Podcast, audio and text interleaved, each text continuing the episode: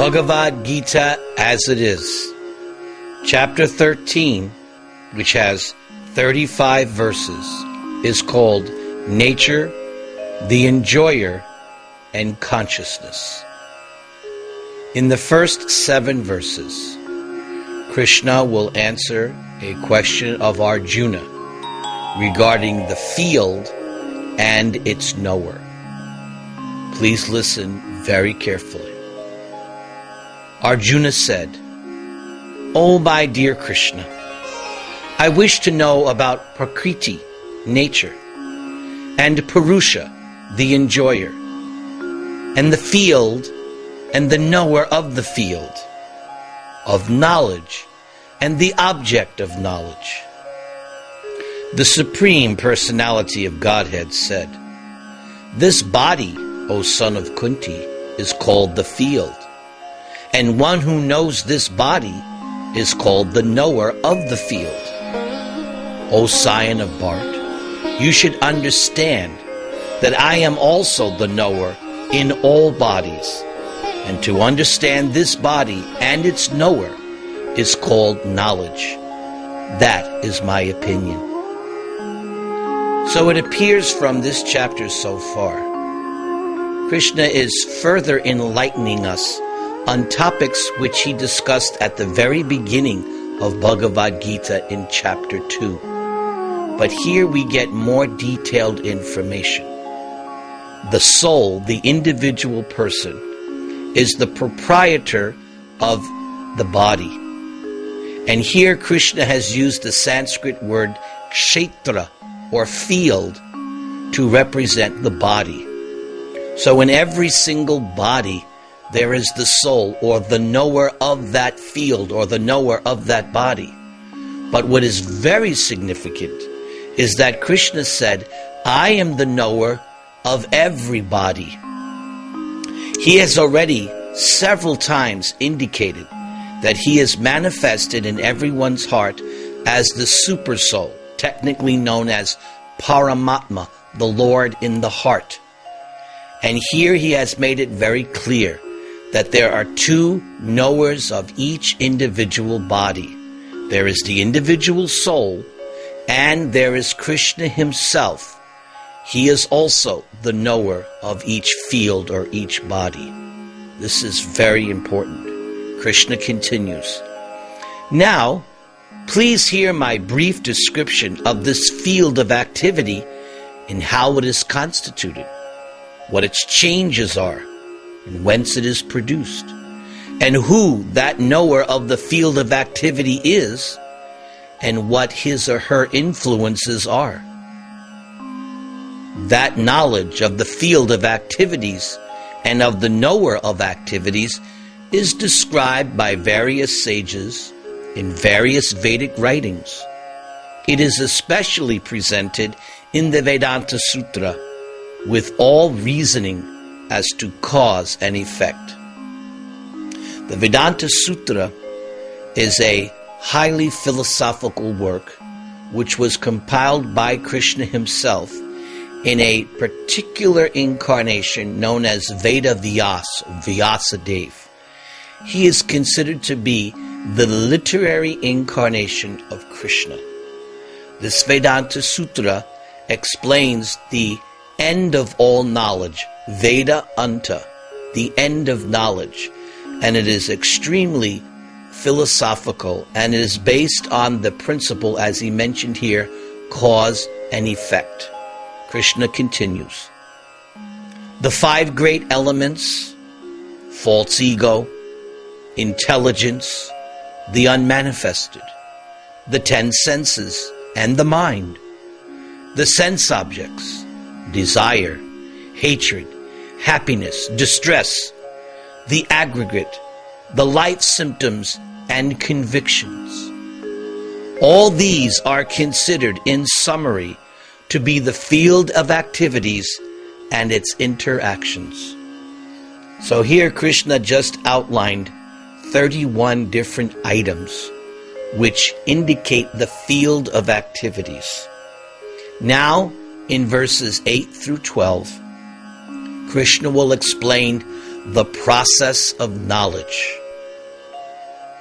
Humility, pridelessness, nonviolence, tolerance, simplicity, approaching a bona fide spiritual master, cleanliness, steadiness, self control, renunciation of the objects of sense gratification, absence of false ego, the perception of the evil of birth, death, old age, and disease, detachment, freedom from entanglement with children, wife, home, and the rest, even mindedness amidst pleasant and unpleasant events, constant and unalloyed devotion to me, aspiring to live in a solitary place, detachment from the general mass of people, accepting the importance of self realization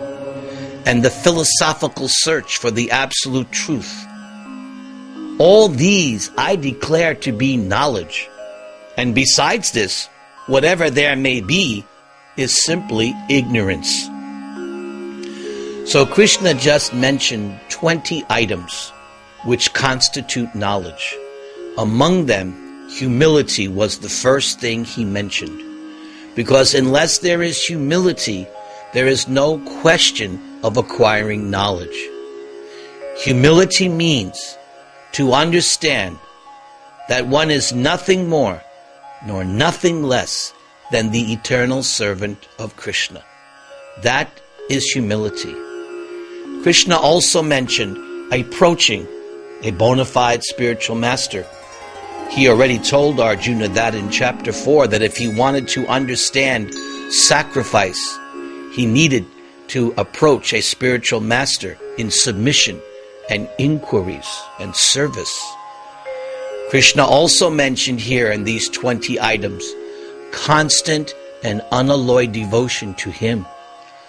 This has been repeated throughout Bhagavad Gita as the actual culmination, the real thing that one should be gleaning from Bhagavad Gita, that one should surrender and give all of one's love and devotion to Krishna. Now, in verses 13 through 18, Krishna will explain his manifestation as the super soul. So far, he has simply mentioned that he is simply the super soul, the Lord in the heart. Now he will explain more details about his manifestation as the Lord in each and everyone's heart. I shall now explain the knowable, knowing which you will taste the eternal. Brahman, the spirit, is beginningless and subordinate to me, and it lies beyond the cause and effect of this material world. Yes, cause and effect, that's for those who are in the material world under the grip of the laws of material nature, goodness, passion, and ignorance. But God, manifested as the supersoul in everyone's heart, He is beyond cause and effect because He's transcendental. He does not identify with this material world. Everywhere are His hands and legs, His eyes, heads, and faces, and He has ears everywhere. In this way, the super soul exists pervading everything. So, because Krishna is within everyone's heart, and in fact, even within every atom, in this way, Krishna as super soul is all pervading. There's no place that he doesn't exist. He exists everywhere. He continues. The super soul is the original source of all senses Yet he is without material senses. This is significant. Nothing is independent from Krishna or God. Nothing is separate or independent from the absolute truth. By definition, the absolute truth is the source of everything that exists. So if we have senses, Those senses only can exist because originally they are there in the Absolute Truth Himself. But the difference is that currently we have material senses, but the Supersoul does not have material senses. He has transcendental or spiritual senses. He continues. He is unattached, although he is the maintainer of all living beings. He transcends the modes of nature, and at the same time, he is the master of all the modes of material nature. So Krishna is outlining the superiority of the position he has as the super soul in comparison to the individual soul or the individual knower of each body. The supreme truth exists outside and inside all living beings. So although he's within the heart, Krishna also has his separate existence outside. We were privy to this in chapter 9 when Krishna was explaining his simultaneous oneness and difference from everything, how he is in this material world and at the same time separate from it. He exists outside and inside, the moving and the non moving. And because he is subtle, he is beyond the power of the material senses to see or to know. There is one name for God, Adhokshaja. That's what Krishna just explained. Adhokshaja means God is beyond the power of man independently by his limited senses to come to the understanding of God. Already it was explained in chapter 11. At the end, after Krishna showed the universal Vishvarup form to Arjuna, and then Arjuna wanted to see Krishna in his four arm form and then in his most beloved two arm form. It was at that time Krishna reiterated that it is only by surrender, only by devotional loving service can he be understood. Man will never be able to figure out on his own or measure or grasp by his own senses who is God. It is only by this loving service. So therefore God is known as Adhokshaja. He is beyond the range of man's senses to understand. If God reveals, then you can see. And how does God reveal? When your senses are purified by loving service. Although far, far away, he is also near to all. Krishna exists in his abode in the spiritual world, which is billions and trillions of miles away, and yet he is the closest thing to the individual soul because he's right there in your heart. Nobody can be closer so this is what we mean by simultaneously one and different, the paradox. He is the farthest and at the same time the nearest. This is Krishna. Although the supersoul appears to be divided among all beings, he is never divided. The great Bhishma gives us a nice example that at the noontime the sun is in the sky there is one sun. Now let's say you have a field of pots of water, say a thousand pots of water. So at noontime, if you look in each of those pots of water, you will see a reflection of the sun in the water. But there's only one sun, but that one sun is being reflected in each pot. So similarly, there's one God but he is being reflected in each and every body as the supersoul. This is the understanding. He is situated as one, although he is the maintainer of every living entity, it is to be understood that he develops and devours all. He is the source of light in all luminous objects. In other words, without Krishna, there can be no sunlight or moonlight. Nothing is independent of Krishna. This is a most important concept to be learned from Bhagavad Gita. Nothing is independent of Krishna. He is beyond the darkness of this material world, matter, and the unmanifested. He is knowledge. He is the object of knowledge. And He is the goal of knowledge. So just see, Krishna is the object of knowledge. He is knowledge itself. And He is the goal. he is everything. He is situated in everyone's heart. So now, Krishna will help us to understand something about the soul and the supersoul. Let us see how they are simultaneously one and at the same time different. This philosophy is called Achintya Bheda Abheda Tattva. Krishna now says, Thus the field of activities, the body, knowledge, and the knowable have been summarily described by me. Only my devotees can understand this thoroughly and thus attain to my nature. We've heard this before.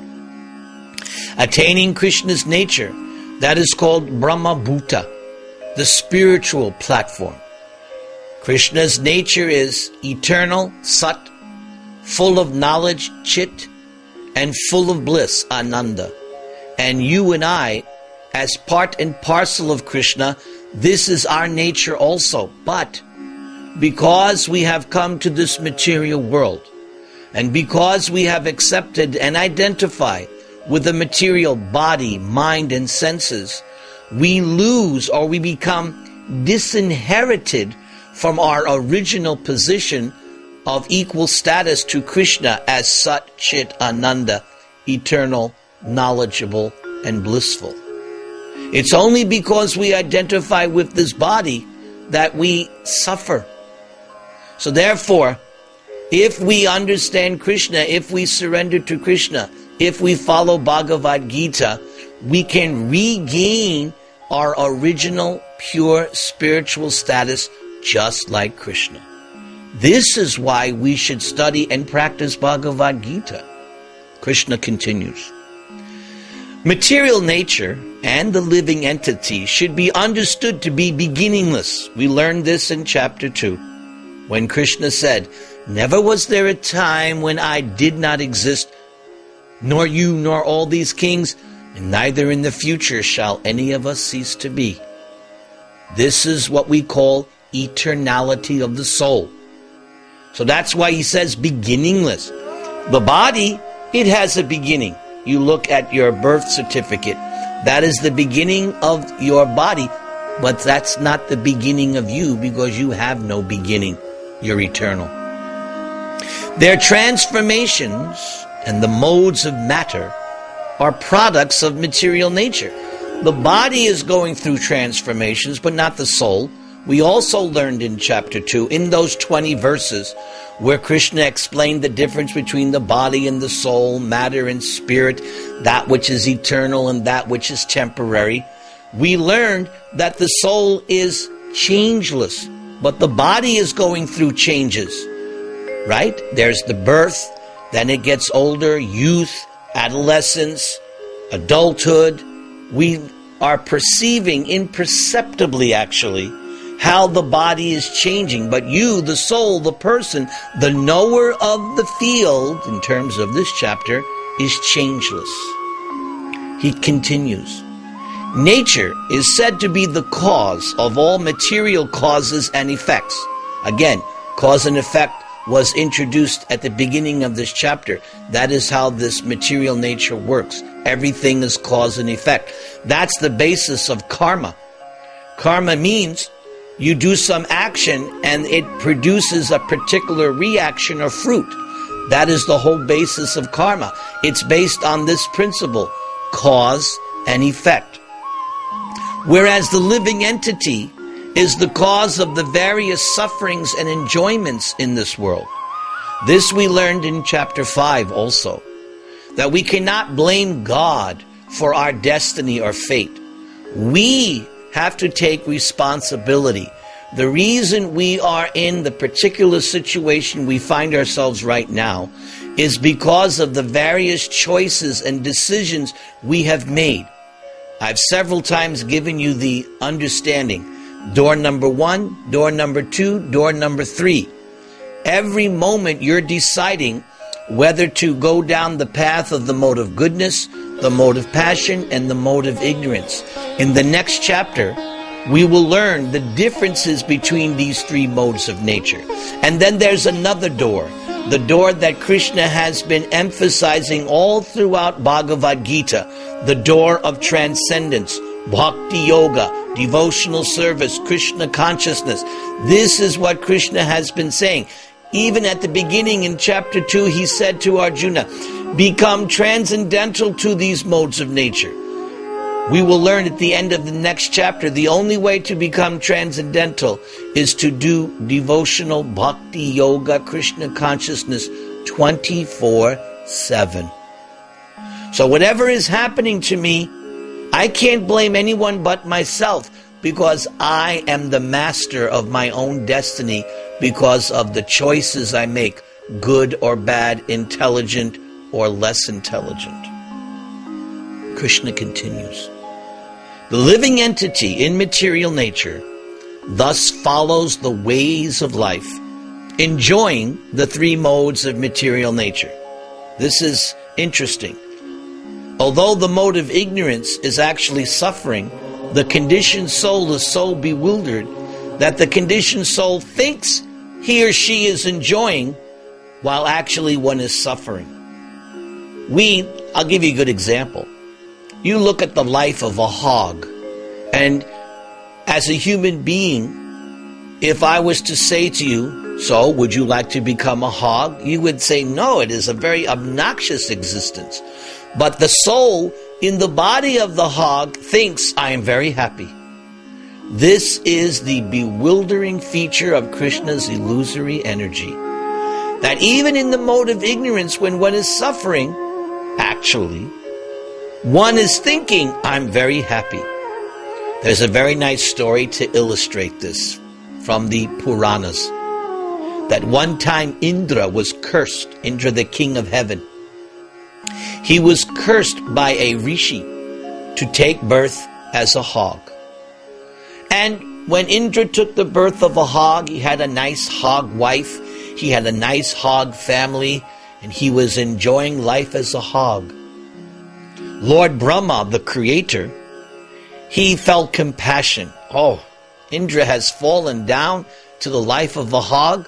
So Lord Brahma came to Indra in the form of a hog and said, Indra, why don't you come back and be king of heaven? This is not good for you. And what did Indra say in the form of a hog? What? I'm happy here.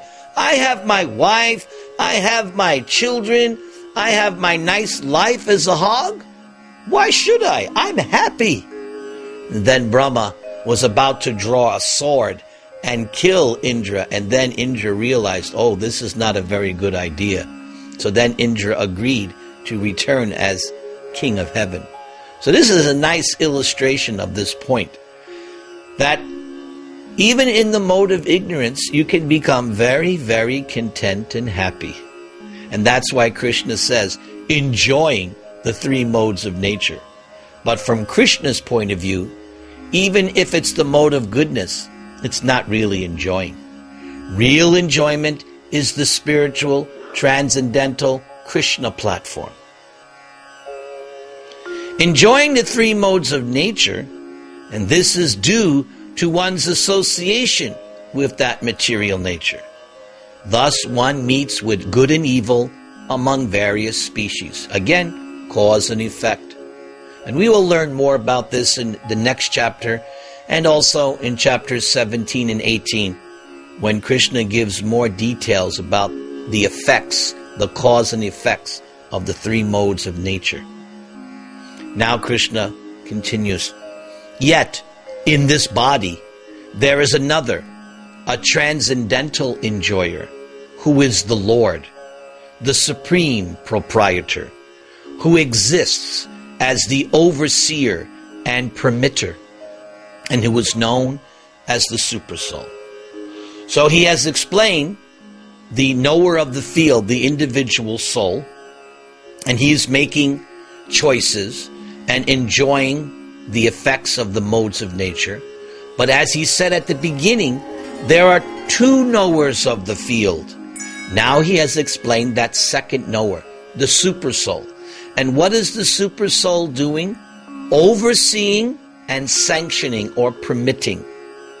There is a nice analogy in the Upanishads to illustrate this point. The analogy is there are two birds sitting on the branch of a tree.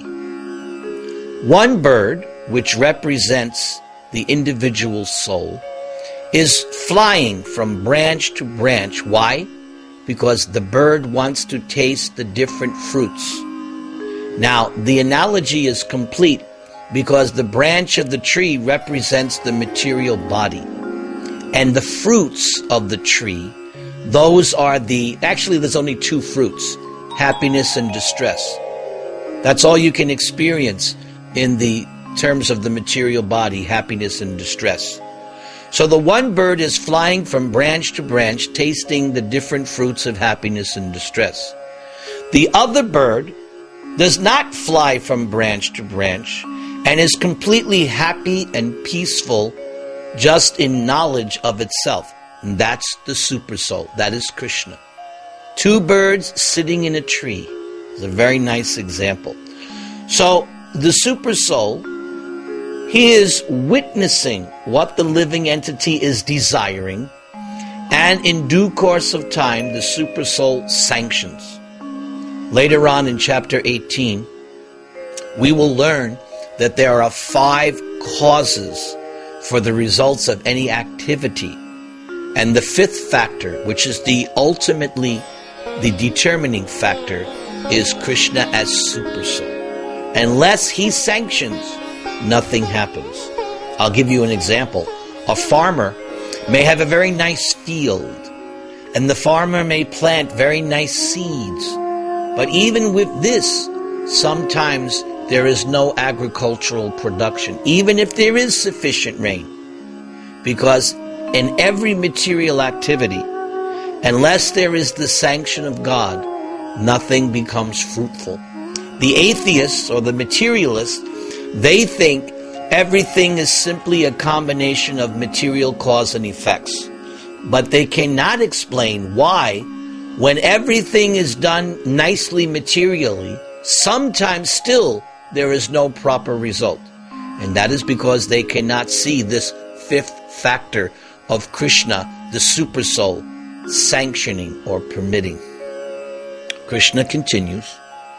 One who understands this philosophy concerning material nature, the living entity, and the interaction of the modes of nature is sure to attain liberation.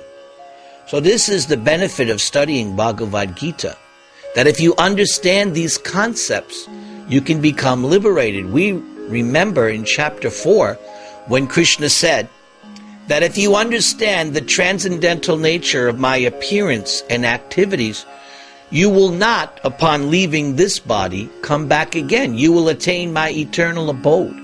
So, just for this uh, benefit, just for the sake of understanding Bhagavad Gita rightly, you can become liberated.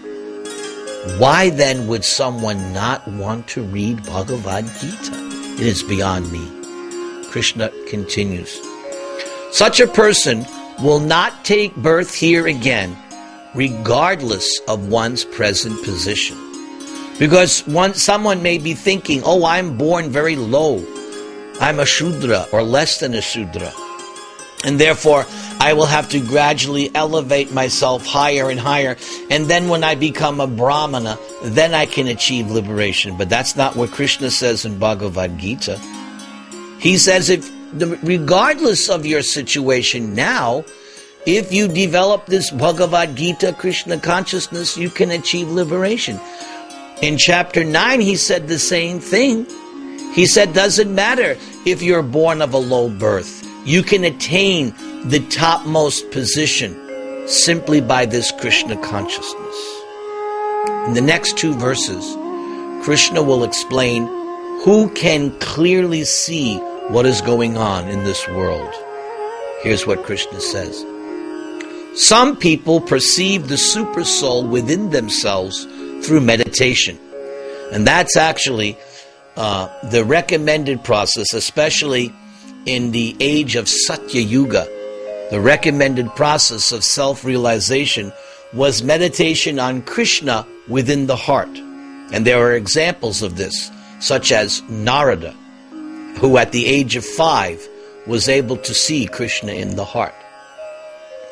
Others through the cultivation of knowledge, and still others through working without fruitive desires. So Krishna explained that these three different ways are means by which you can perceive the supersoul. Again, there are those who, although not conversant with spiritual knowledge, begin to worship the Supreme Person upon hearing about him from others. And that would be my case. That because I heard from my spiritual master about Krishna in Bhagavad Gita, then by his association, I began to study seriously this knowledge of Bhagavad Gita. Because of their tendency to hear from authorities, they also transcend the path of birth and death.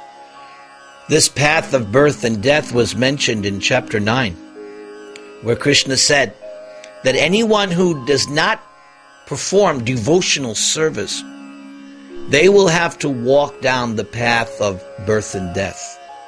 But there's another path, the path of liberation. And that can be learned by following Bhagavad Gita, by surrendering, by loving Krishna. This chapter will now end in verses 27 through 35. And Krishna will finalize who can actually see things as they are. O chief of the Bharatas, know that whatever you see in existence, both the moving and the non moving, is only a combination of the field of activities and the knower of the field. So that means, we recall in this chapter, he itemized a different um, field of activities. And he has already explained the knower of the field, the individual soul. One who sees the super soul accompanying the individual soul in all bodies, and who understands that neither the soul nor the super soul within are destructible, is ever destroyed, and he actually sees. So we learned this in chapter 2 how the body is perishable and the individual soul, and in this verse we learn even the super soul, or shall we say, what to speak of the super soul is ever destructible. For the soul slays not nor is slain, if you recall chapter 2. The soul is imperishable. One who sees the super soul equally present everywhere in every living being does not degrade him or herself by one's mind. Thus, one approaches the transcendental destination. So, we also learned in chapter 5 how the humble sages see equally different bodies because they are seeing the soul and super soul. And as we learned here, equally. The soul is the same in quality within each body. And there's, we learned in this chapter, there's only one super soul, although manifested in every body. I gave the example of the one sun manifested in the pots of water. So if one has this vision that things are simultaneously one and different, then you can approach the transcendental destination.